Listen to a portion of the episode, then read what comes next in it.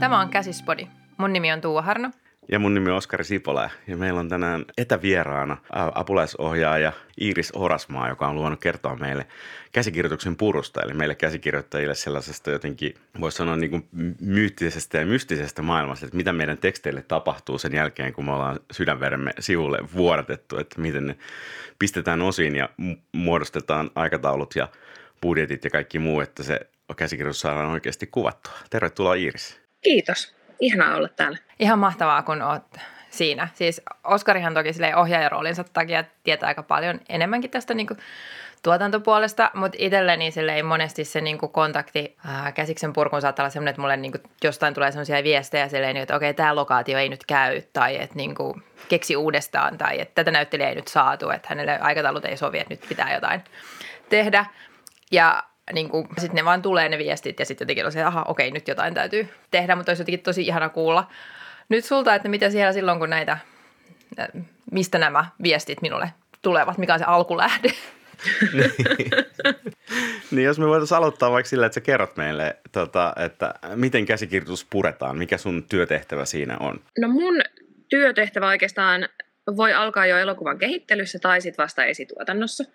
Vähän riippuen siitä, että, että missä kohtaa tuotantoyhtiö kokee, että nyt me tarvitaan jotain osaamista niin sanotusti ei in-house, vaan tämän talon ulkopuolelta, tai sitten mahdollisesti joku on ehkä ollut jo siellä ennen mua, ja sitten mä hyppään itse sit tuotantovaiheessa projektiin. Tämä on tällainen koirakommentaattori taustalla. Tota, ja mun duuni alkaa siitä, että mä saan käsikirjoituksen ja mun pitäisi tehdä siitä jonkin näköinen ikään kuin lista erittely siitä, että mitä mihinkin kohtaukseen tarvitaan. Ja tähän on totta kai erinäköisiä tietokoneohjelmia käytössä, ja niitä sen enemmän, enempää avaavatta, niin kaikki toimii ikään kuin datapankkeina, joissa sitten, sitten pystytään erittelemään jokaiseen kohtaukseen tietty määrä resursseja ja elementtejä siitä, että mitä tekemiseen tarvitaan. Ja sen sijaan, että kun teillä käsikirjoituksessa saattaa olla yksi kohtaus ja kerrotaan, että mit, mitä siinä kohtauksessa tapahtuu, eli mitä se ikään kuin katsoja loppuviimeksi näkee elokuvassa, niin sitten taas mun purussa saattaa olla yhteen kohtaukseen 20 erilaista palasta, jotka taas pohjaa siihen, että mi, miten niitä kuvataan. Eli ihan yksinkertaisuudessa, jos meillä on kohtaus, missä on puhelinkeskustelu kahden ihmisen välillä ja näemme molempien kodit, niin mun purussa silloin on oikeasti ikään kuin kaksi kohtausta tätä varten. Eli mä puran jokaisen palaisen sellaisena, kun meidän pitää se kuvata. Eli jokainen materiaali, kuvauspaikan, ajan, kuvaustavan mukaan saattaa olla oma palasensa. Ja sen lisäksi sinne puretaan ihan osastokohtaisesti erilaisia resursseja, mitä sen tekemiseen tarvitaan. Ja nyt puhun ihan alkaen siitä, että kuka näyttelijä meillä on kuvissa, minkälainen kuvauspaikka meillä on, onko meillä jotain eläimiä, tarvitaanko me joku tietty lupa johonkin, ja loppuen siis siihen, että tarvitaanko me useampi kahvikupillinen, koska joku menee rikki. Eli niin kuin hyvin laajalla kädellä erilaisia asioita. Mä yritän aina sanoa, että se on ikään kuin se data, mitä tarvitaan siihen, että se kohtaus on mahdollista tehdä. Eli ihan sen käsikirjoituksen mukaan ei ole mitään mustavalkoista tapaa. On täysin tavallaan sisältölähtöinen juttu. Ja purusta sitten tehdään sen jälkeen aikataulu. Siitä meidän ei nyt sinänsä tarvitse keskustella sen enempää, mutta että se toimii pohjana aikataululle ja sitten nämä yhdessä luo budjetin myöhemmin elokuvalle. Eli puhutaan hyvinkin tuotannollisesta työstä sinänsä. Sä mainitsit, että tota, sä voit olla mukana jo kehittelyvaiheessa, et, toisin sanoen silloin, kun käsikirjoitus on kesken. Et minkälainen Kyllä. sun rooli silloin on ja tota, mitä silloin niin kuin tuottaja, ohjaaja ja käsikirjoittaja sulta yleensä toivoo? Silloin mun rooli on hyvin pitkälti ikään kuin olla ensimmäinen ihminen, joka miettii, että miten tämän voisi jotenkin toteuttaa, jotta saadaan vähän peilattua sitä, että – minkälaista rahaa tähän voitaisiin tarvita ja mitkä elementit on niitä, jotka maksaa eniten. Ja siinä kohtaa yleensä yritetään miettiä, että onko nämä elementit, jotka maksaa meillä kaikista eniten, niitä, mihin me halutaan panostaa. Eli jos huomataan, että tuotannollisesti jokin asia maksaa, niin sitten ikään kuin, että se on sen arvoista.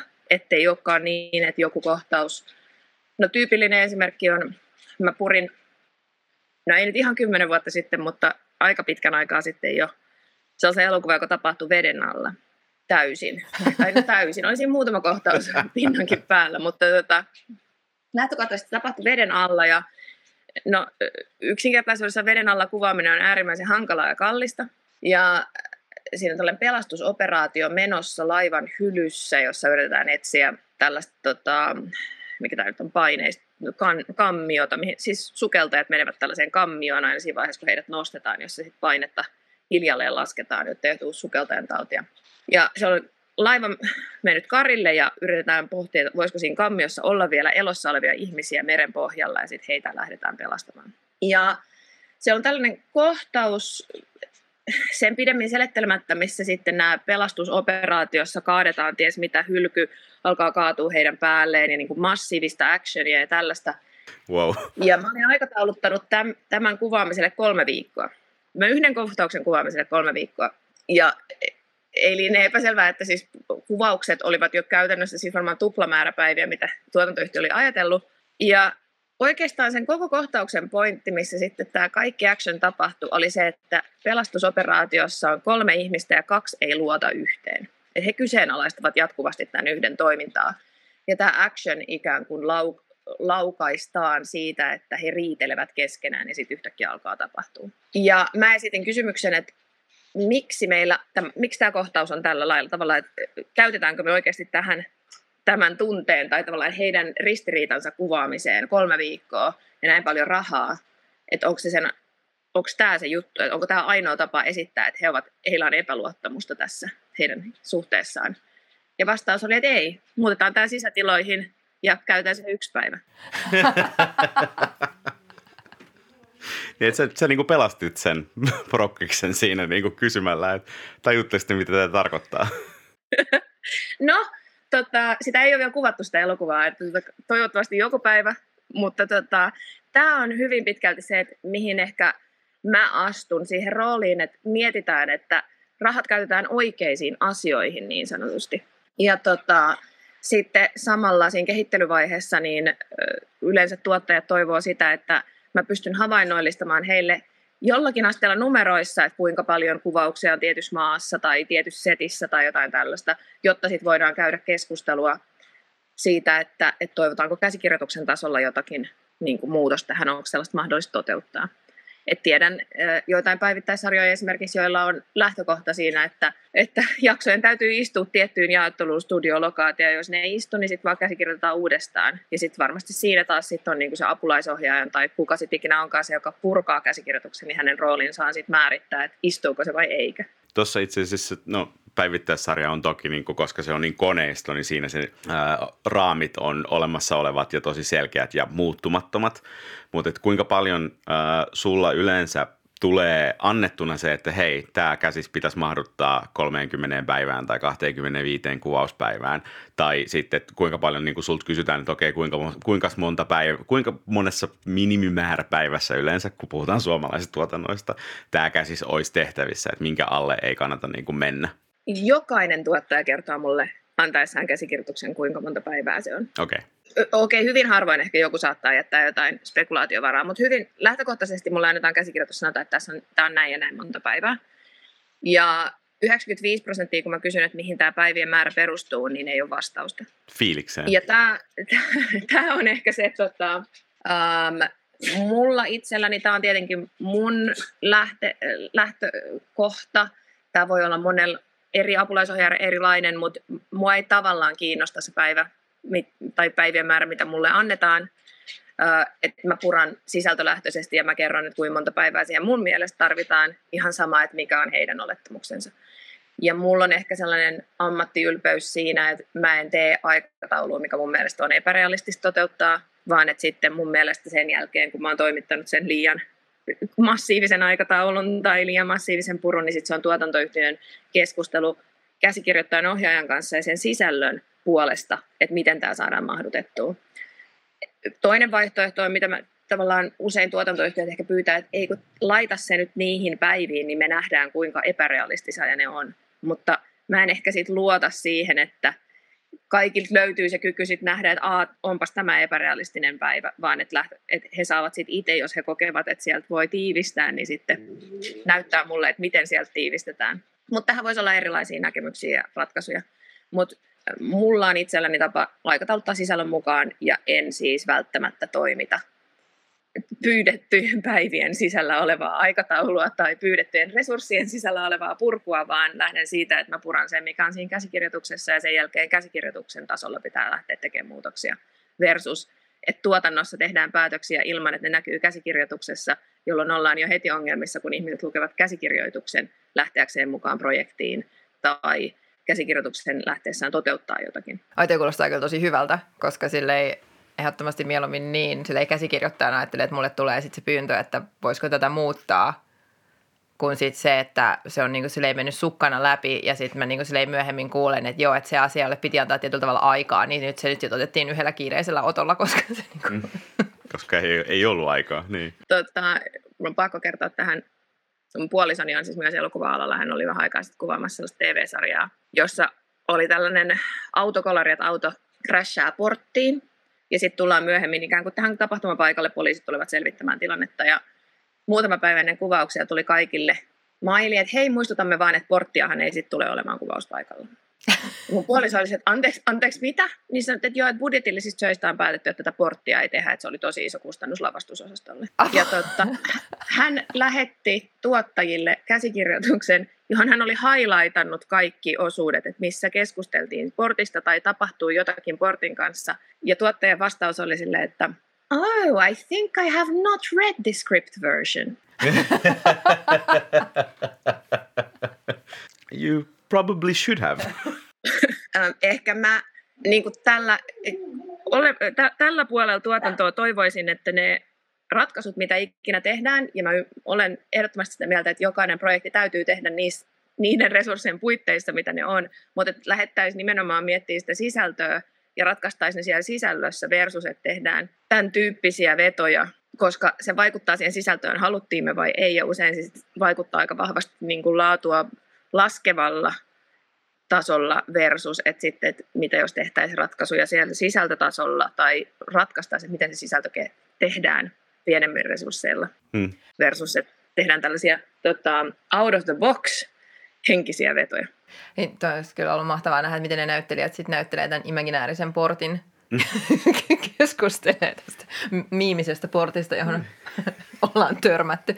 Koska siis tosiaan tulee myöskin semmoinen niinku olo, että on toki asioita, jotka niinku silleen, kun kirjoittaa, niin jotka on itselle tosi tärkeitä ja sille ei tietää, että ne on tärkeitä. Mutta sitten on tosi paljon sellaisia asioita, jotka ei ää, jotka olisi täysin korvattavissa. Siis silleen just, että jos joku sanoisi, että tämä elementti on nyt tosi kallis, että tarvitsetko tämän, niin sitten silleen, että aah joo, en, en mä tarvitse tätä mihinkään. Mä nyt vaan että mihin se nyt saattaisi se auto törmätä, että sovitaan, olisiko puu halvempi. Tai siis silleen, että, niinku, et sit, en mä tiedä, onko se sitten jokain semmoista niinku, ehkä sitten jotain semmoista mielikuvituksen puutetta tai semmoista ajatusta, että, että ei mennä tekemään sitä muutosta sinne paperiin, vaikka si, se, se, se paperimuutoshan olisi niinku suorastaan ilmainen näillä käsikirjoittajapalkkioilla.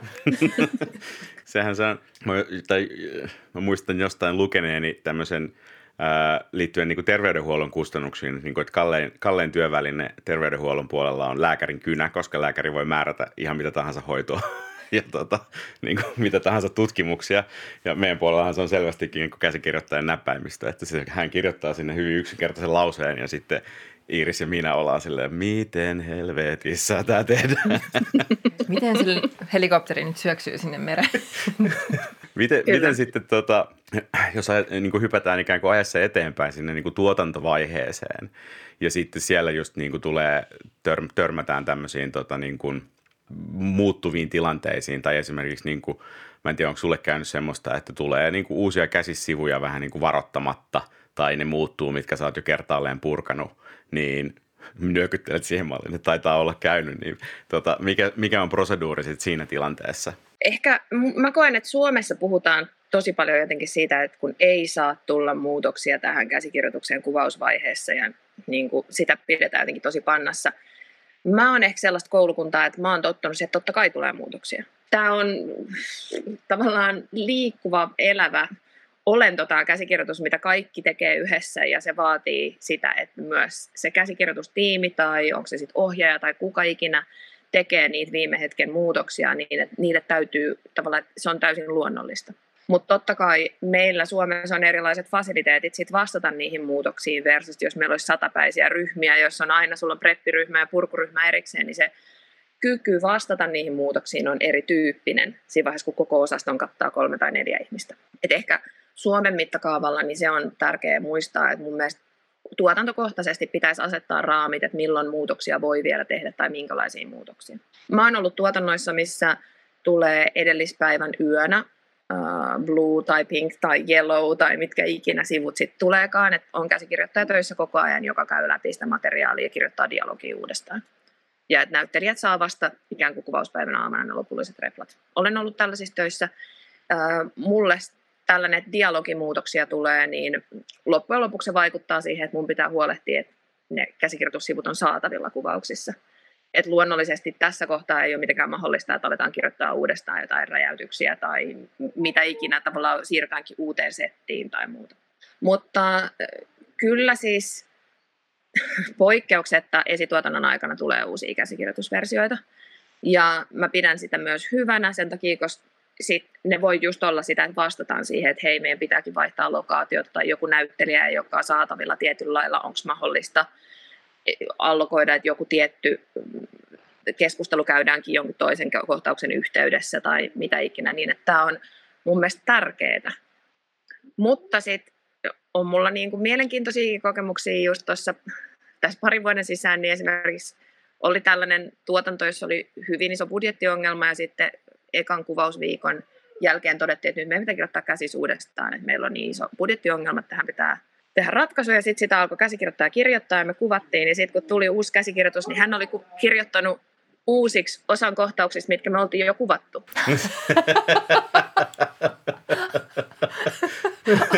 Ouch. Siinä on ehkä joku kommunikaatiokatkos saattanut tapahtua. Miten säästän rahaa tuotannossa? Et se, oli niinku, se oli hyvin mielenkiintoista sitten.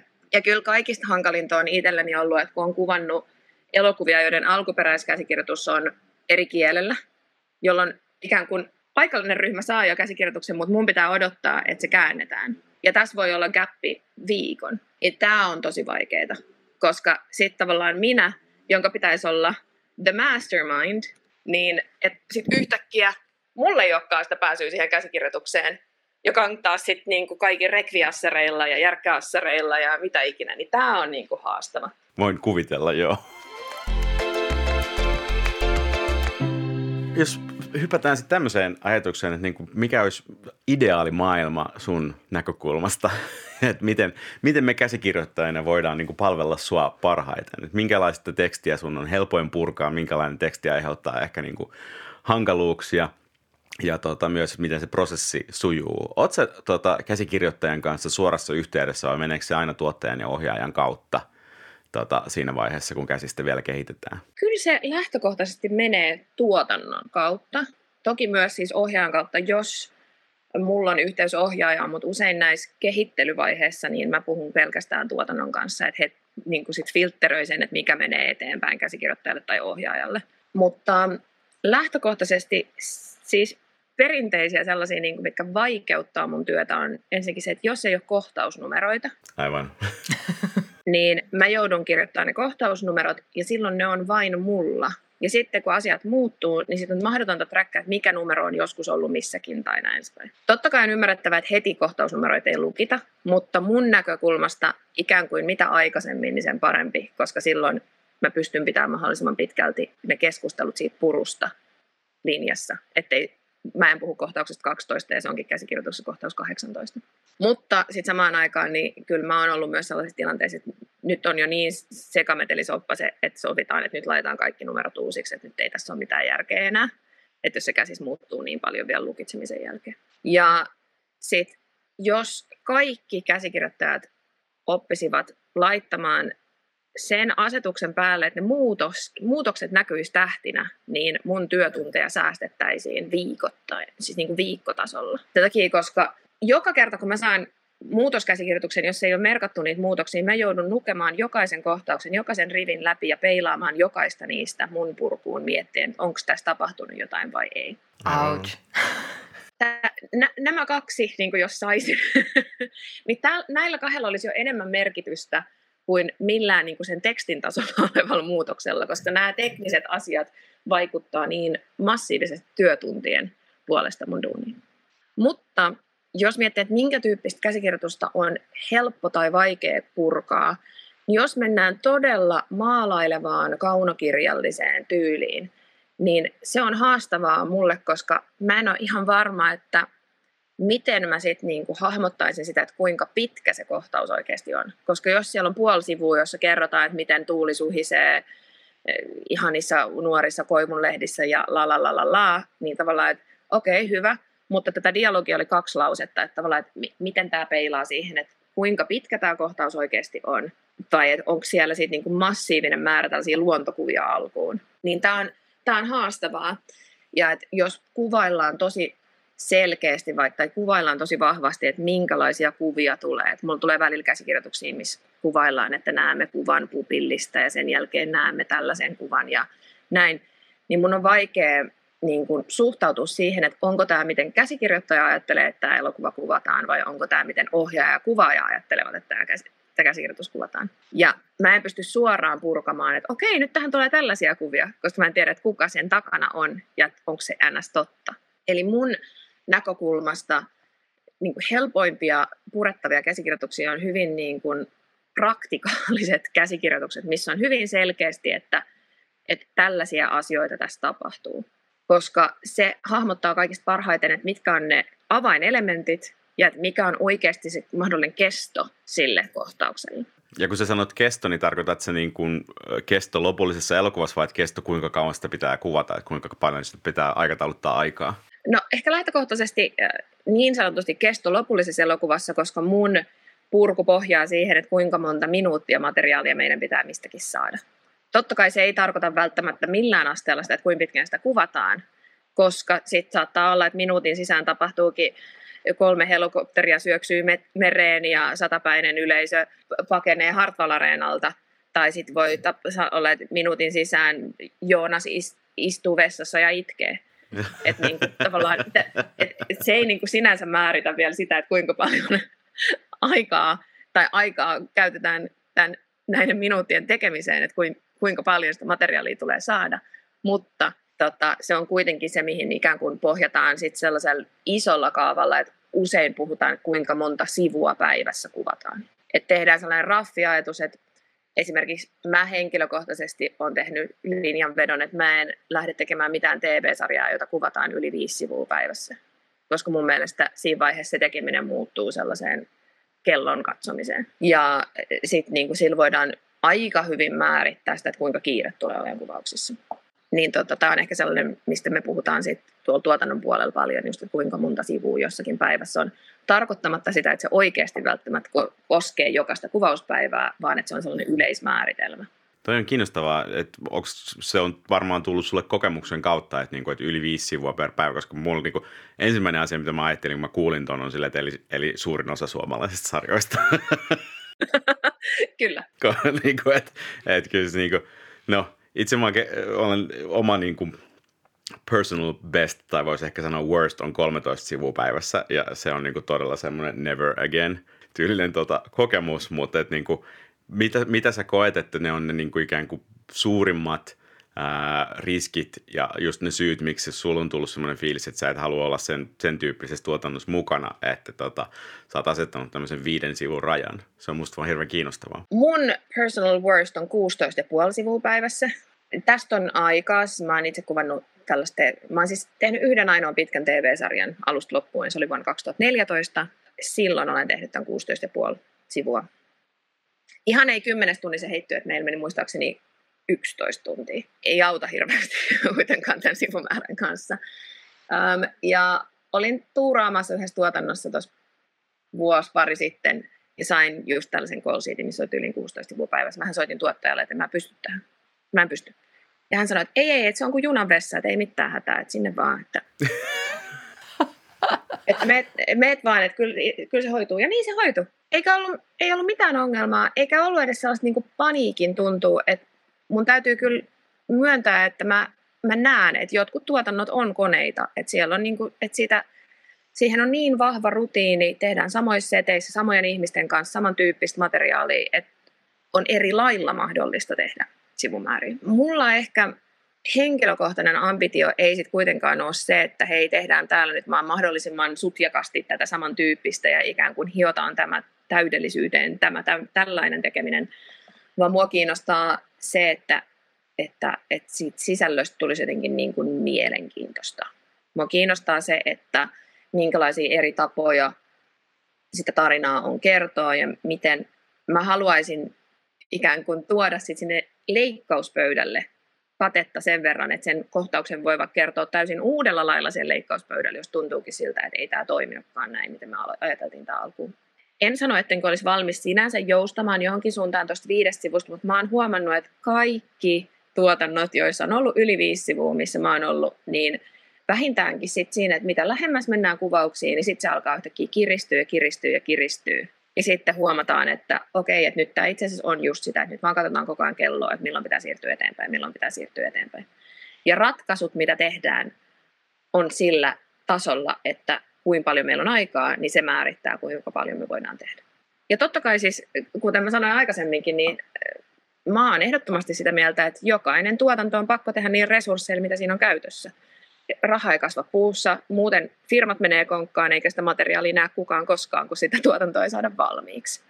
Mutta ehkä se on sitten ollutkin se syy, että mä oon tehnyt suoraan tämän päätöksen, että mä en lähde tällaisiin tuotantoihin, koska ne ei ole sellaisia, mistä mä koen, että mä pystyn antaa kaikkeni. Että ehkä Suomessa tai ylipäätään varmaan Euroopan tasolla se normaali, mitä kuvataan leffaa, on niin kuin sellaista kolmen sivun molemmin puolin per päivä. Totta kai on tiiviimpiä elokuvia ja sitten taas on niin kuin löyhempiä elokuvia liippuen siitä sisännöstä. Ja ei sekään silti tar- tarkoita, kyllä mä oon kuvannut elokuvaakin 7-8 sivua päivässä paikotellen, jos on ollut joku lokaatio, mikä on pakko kuvata yhdessä päivässä tai pitkin dialogikohtauksia. Että tota, et se ei niin kuin missään nimessä määritä sitä, mikä olisi sinänsä mahdollista. Mutta sellainen jatkuva kiireen tuntu töissä, etenkin kun puhutaan kymmenen ja kymmenien päivien kuvauksista, niin se vaan mulle käytännössä tarkoittaa sitä, että sille sisällölle ei pystytä antaa sitä niin kuin, ta, mie, mun mielestä tarvittavaa painoarvoa, vaan että sitten se lähtee aina sillä aika- ja rahakulmalle ensimmäisenä. Niin, se on mahdollista olla läsnä, siis niin kuin, no puhuttiin viime jaksossa niin kuin jos on voi olla tämmöistä niin kuin, umpikujaa kirjoittamisen kanssa, niin että jos on vaan sellainen niin puristeinen olo, että mun täytyy nyt vaan kirjoittaa tämä kohtaus, niin se on niin sa- sama, jos siellä setissä on sellainen, että tämä täytyy nyt vaan kuvata, jotain täytyy purkittaa, niin eihän siinä sitten kukaan ole enää sitten silleen, että ei kun me otetaan tälle nyt se aikaa ja me tehdään tämä emotionaalinen kuljetus juuri sillä tavalla, miten että, että, että kaikki tunnistetaan, että nyt tämä meni oikein, eikä silleen, että no nyt tuli tehdyksi, nyt on jotain. Kyllä. Ja totta kai tähän vaikuttaa myös niin paljon se, että minkälainen ohjaaja siinä tuotannossa on mukana ja että mikä on hänen moodinsa siellä kuvauspaikalla.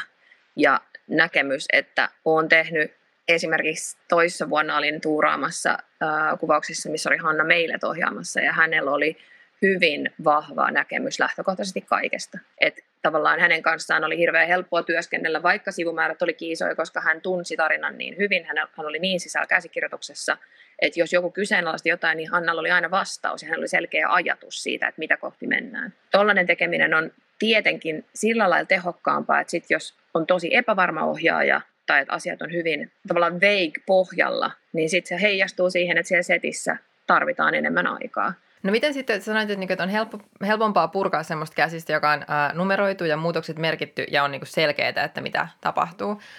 Kuinka paljon tämä niinku, tää ammattikatse vaikuttaa siihen, että mitä sä pidät hyvänä käsiksenä? Että voiko sille lukea käsiksi, joka on sille ihan all over the place ja kaunokirjallista proosaa, sille, että tämä mahtava käsis, mutta siis niinku helvetillinen purka.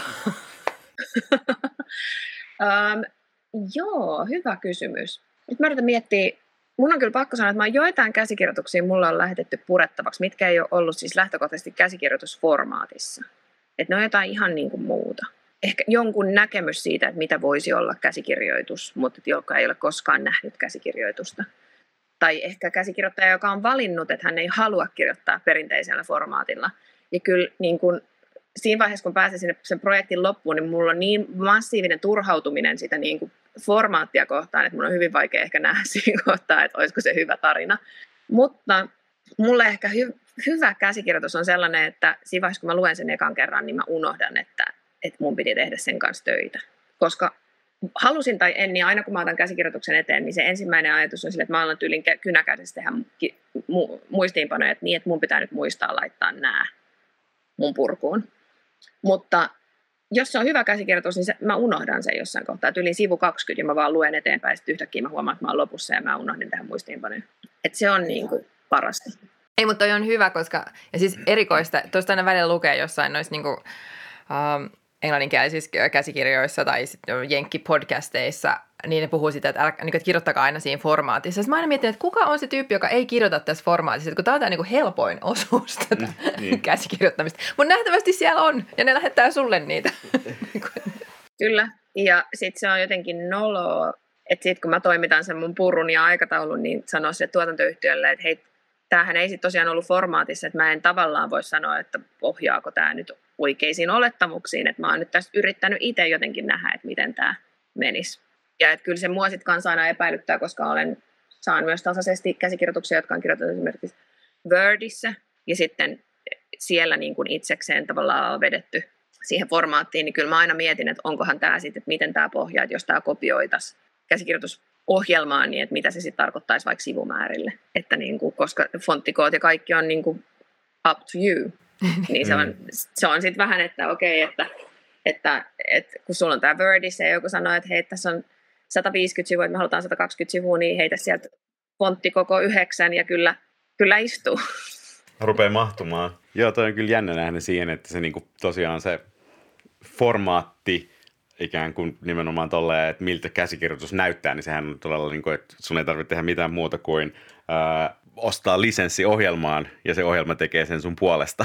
niin, niin kuin luulisin, että se on se niin kuin helpoin osuus. Toki siihen formaattiin sit liittyy myös se, että just toi, mitä, mistä sä puhuit siitä, että tapa millä kirjoitetaan asioita. Että jos sä kuvailet jotain yksityiskohtaa siellä niin kuin rivikaupalla, niin silloin se, mutta se todellisuudessa se on vaan niin kuin kolmen sekunnin insertti siinä niin kuin lopullisessa kohtauksessa, niin sittenhän se ikään kuin formaatti on tietysti mielessä niin kuin hypännyt pois – raiteilta, koska tota, se ei tarjoakaan sitä tätä, no monesti vääräksi osoitettua, mutta kuitenkin niin kuin hyvin laajasti käytettyä sivu per minuutti ajattelua, että sitten se niin kuin putoaa siitä kyydistä. Ja toi sivu per minuutti ajatteluhan se pohjaa siihen, kun sä sanot viisi sivua per päivä tai kolme sivua sitten tehdään leffaa, niin siitähän siinä on kysymys, että kolme minuuttia valmista materiaalia on suurin piirtein plus or minus niin kuin se, mitä kannattaa yhden kuvauspäivän aikana yrittää tehdä tota, on myös ollut tuotannossa, missä oli iso paine siihen, että käsikirjoitus pitää saada lyhyemmäksi ja tavallaan tekemistä tiiviimmäksi. Ja sitten tota, kun tuli uusi käsikirjoitusversio, niin sieltä oli tehty, että sieltä oli vedetty nämä kaikki kuvailut vaan pois.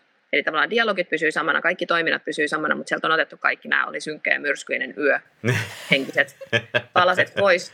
Ja mä oon siis puolentoista tunnin keskustelun käynyt tuottajan kanssa siitä, kun tuottaja ei ymmärtänyt, että tämä ei tarkoita mulle mitään. Että, että hän olisi, että miten voi olla mahdollista, että mulla on niin kymmenen sivua lähtenyt käsiksi ja se ei näy sun kuvausaikataulussa. Ja tota, mä oon joutunut puolitoista tuntia vääntää tästä asiasta hänen kanssaan puhelimessa. Koet, koetko sä, että sun työtä voisi helpottaa se, jos käsikirjoittajille, koska mu, mä just mietin sitä, että mä en niin muista omana elokuvakouluaikana, niin ja Tuo, sä oot tietysti käynyt tuolla teatterikorkeakoulun, niin sulla on vielä niin kuin hyvin erilainen koulutus kirjoittamiseen. Mutta mä kävin kuitenkin aika paljon käsikirjoituskursseja, vaikka ohjaus olikin mun pääaine. Mm. Ja en muista, että tätä tavallaan puolta siitä. Musta tuntuu, että meille ohjaajillekaan ei opetettu niin kuin käsikirjoituksen purkamista. Koet sä, että siitä olisi, niin kuin, se olisi tärkeää? Tällainen no. softball-kysymys. Totta kai tämä on tämä on mun ammatti, mä oon tästä tosi ylpeä ja iloinen ja mulla on siihen iso intohimo, niin totta kai mä koen, että se voisi olla niin kuin tärkeää ikään kuin. Mä koen, että jokaisen elokuvatyöntekijän pitäisi purkaa käsikirjoitus joskus. Ja, mutta et ehkä se, miksi mä koen, että se on tärkeää, on se, että silloin kun sitä lähtee purkamaan, niin ihan sama missä asemassa on, niin tajuu kuinka massiivinen duuni on tehdä se elokuva. Että jokainen palanen, että ne saadaan sinne paikalle, että kuinka massiivinen duuni se on. Ja mä koen, että siinä nousee arvostus No totta kai varmaan apulaisohjaajaa kohtaan, joka sen tekee, mutta ehkä arvostus sitä koko tuotantoa kohtaan konkretisoiden sen, että kuinka paljon efforttia vaatii tehdä elokuva, tehdä edes yksi kohtaus. Ja sitten jos saadaan ihmisille se niin kun hahmottumaan, ja että miten sitä voisi helpottaa, miten voitaisiin lähteä siihen, että se sisältö puhuisi niin selkeästi, että se kulkisi suoraan sinne purkuun, aikatauluun ja budjettiin, niin se olisi jotenkin hienoa. Ja varmasti siinä auttaisi, että jos, jos käsikirjoittajat ja ohjaajat kävisivät tällaisen kokemuksen läpi, että hei mä puran tämän, niin tota, että siinä voisi jeesaa siinä. Eli kyllä. Vastaus on kyllä. Ja toi on niin niin kuin, vähän helpommin toteutuna light-versiona ennen kuin me saadaan tämä niin tutkimusva- tai tutkintovaatimuksiin koululle, niin ää, en tiedä olenko ainut käsikirjoittaja, luulen, että no, jonka mielestä on silleen aina välillä vaivaannuttavaa ja kiusallista käydä setissä, koska siellä on sellainen, että what the fuck am I doing here? Nämä kaikilla muilla on tämmöinen työ käynnissä ja mä vaan pyörin täällä niin kuin, enemmän tai vähemmän tiellä. Paitsi sitten, että aina niin jostain löytyy sitten se näyttelijä, joka on silleen, ah jes, käsikirjoittaja on täällä nyt, mä haluaisin käydä läpi näitä reploja. se löytyy aina Mut, jolloin sitten käsikirjoittajana tuntee jotain lievää kiitollisuutta, siis silleen, että jes, jes, jo, mulla on joku homma täällä. Mutta siis sen setin näkeminen, sen hyörinän näkeminen, sen, niin kuin, että siellä on niin kuin 30 ihmistä töissä sille, jotka ei näy silleen niin kuin kuvassa, siellä koko ajan silleen jotenkin niin pyörii ja hyörii ja tekee koko ajan niin kuin määrätietoinen ilme kasvoillaan silleen, että, että mä oon nyt menossa tekemään tätä hommaa ja tätä hommaa ja tätä hommaa. Ja sitten tajusin, että aah niin, nämä oli nämä mun sanat paperilla. Mm. Ne käynnisti tämän. Että nämä on nyt täällä ja kello on niin kuin 6.30 aamulla ja nämä on ollut täällä jo pari tuntia. Aamu varhaisella. Me, mun ja Iriksen edellinen yhteinen projekti Has Been-sarjan ykköskausi. Meidän ensimmäinen kuvauspäivä alkoi... 3.30. Niin 3.30 oli crew call, mutta mun mielestä minä ja sinä oltiin paikalla jo kahden jälkeen, koska silloin tuli jo niinku pukumaski tietysti paikalle, Luultavasti. koska ne rupesi laittaa näyttelijöitä. Et se oli niinku, ja se oli, se oli tiistai-aamu, me kuvattiin Helsingin keskustassa ja tota, juhlioita oli liikenteessä. ja me pystytettiin meidän kahvipiste, niin siihen tuli vähän jono. se, oli, se oli jotenkin sellainen no business like show business tyylinen hetki.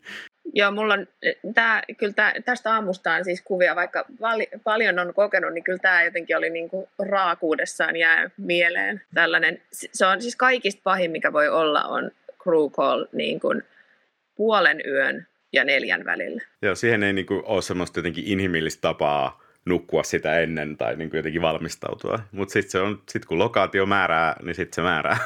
Sitten se määrää, kyllä, juuri näin. Musta tuntuu, että meillä on niinku kysymyksemme kysytty. Tuleeko sulle vielä mieleen jotain, mitä sä haluaisit lisätä tähän?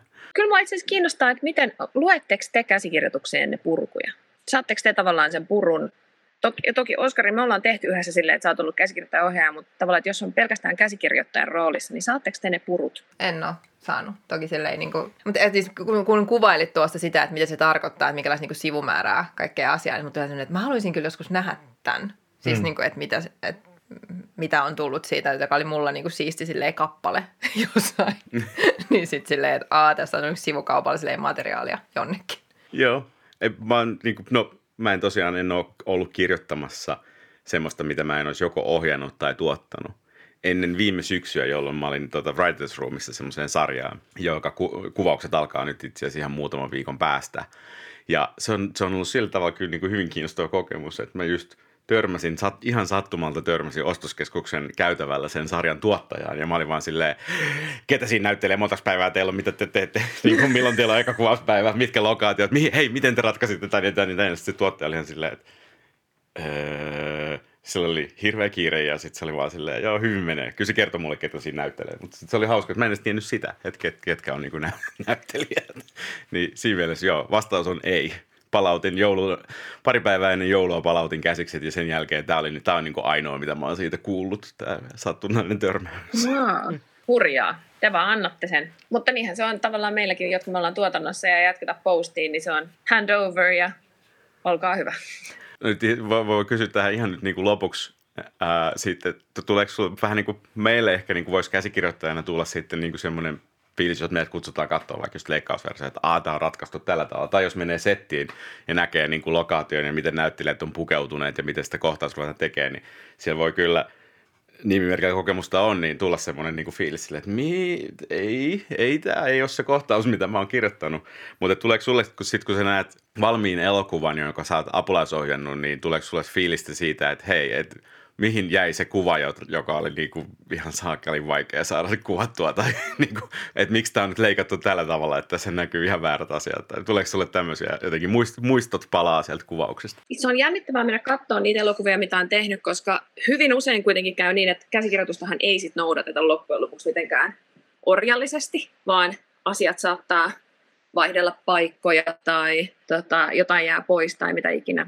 Välillä totta kai tulee sellaisia, että okei, okay, näinhän tämä just about meni ja sitten joku saattaa mulle muistuttaa, että hei, täällä oli tämä, joka jäi pois tai muuta. Jos on ollut jotain teknisesti tosi haastavaa, niin sitten se aina niin kalvaa, että nyt tämä ei tullut tänne lopputulokseen, että jos ne jää leikattua pois, koska sit niihin on kulutettu niin paljon aikaa ja efforttia, että sitten tuntuu jotenkin siltä, että raastavaa, että me tehtiin tämä ja se ei päätynyt tänne. Tai jotenkin jos on joku, mitä on itse pitänyt jotenkin tosi hienona. Mutta mulla on kyllä yksi sellainen elokuva, jonka niin kuin koko loppu, siis niin kuin yli 15 kohtausta lopusta leikattiin pois ja käytettiin jotain matskua, joka on siis niin kuin ollut tällaisia niin kuin montaasikohtauksiin kuvattuna aikaisemmin ja se oli kyllä hämmentävää. Että sille, että okei, että nämä kaikki kohtaukset siis jäivät pois. 15 kohtaa, se on niin kuin useampi kuvauspäivä olisi voitu säästää. Joo. Mutta tästä, tästä tulee itse asiassa nyt ehkä niin kuin hyvin vahvasti mieleen yhden leikkaajan mulle sanoma, kun hän halusi leikata pois kohtauksen itse asiassa meidän yhteisestä elokuvasta kohtauksen, tota, mikä oli mun mielestä tosi tärkeä kohtaus, niin hän vastasi, että ei kannata kirjoittaa semmoista, mikä sitten leikataan pois. Mutta hei, kiitos Iiris ihan tosi paljon. Tämä oli niin kuin, mielettömän silmiä avaavaa ja niin kuin, varmaan meidän kuuntelijoidenkin mielestä niin kuin, tosi informatiivista. Kiitos. Ihanaa. Tosi kiva kuulla, jos pystyn olemaan avuksi. Ja, tota, alan pitää mielelläni tällaisia purkuopetuskursseja kaikille ohjaajille ja käsikirjoittajille. Vink, vink, Aalto-yliopisto. No näinpä, näinpä siis ihan oikeasti. Siis mä tuun ensimmäisenä sinne. Joo, kerro vaan mihin ilmoittaudutaan, niin me olemme paikalla. Kiitos Iiris. Kiitos. Meidän tämänkertainen sitaatti tulee ohjaajakäsikirjoittaja William Eubankilta. Hän sanoo näin. Making a movie is like building a watch – because the watch is so small and you can only fit so many things inside that all the pieces do need to work together. No, mulle tulee tästä jotenkin mieleen toi, mitä niin Iris puhuu omasta työstään jotenkin, varsinkin tämä niin hänen esimerkkinsä tästä niin veden alla kuvattavasta mm-hmm. leffasta. Siis se, että hän on niin kuin, tehdessään omaa työtään hyvin, niin hän on niin kuin huomannut, että saataisiin sinne niin kuin mahtumaan se emotionaalinen sisältö, niin sitten ettei niin kuin ryövätä sitä niin kuin niitä resursseja, vaan sen niin kuin yhden asian saamiseksi. Mm. Että se että tehdään sellaisella tavalla, että se ei niin kuin ryövää muilta asioilta. Joo, se oli tosi, tosi jotenkin niin kuin ajatuksia herättävä esi- esimerkki, koska siinä niin kuunnellessa sitä niin kuin tajusi itsekin tehneensä. Tota, että ää, totta kai on pyrkinyt löytämään siihen niin kuin kohtaukseen emotionaalisen sisällön ja muutoksen, mitä tässä tapahtuu niin kuin hahmojen välillä. Mutta sitten se kaikki muu, niin kuin, muu siinä kohtauksessa, se mitä tapahtuu – ää, mitä kaikkia niin kuin elementtejä, miljöitä, just romahtavia laivan hylkyjä siihen niin kuin kirjoittaa mukaan, niin on kuitenkin vaan sitä ikään kuin oispa siistiä jos osastoa. Ja se on niin kuin aina vaihdettavissa loppupeleissä. Totta kai tiettyjä, tietyissä genreissä etenkin niin kuin pitää palvella sen genren konventioita, koska se on se, mitä yleisö odottaa.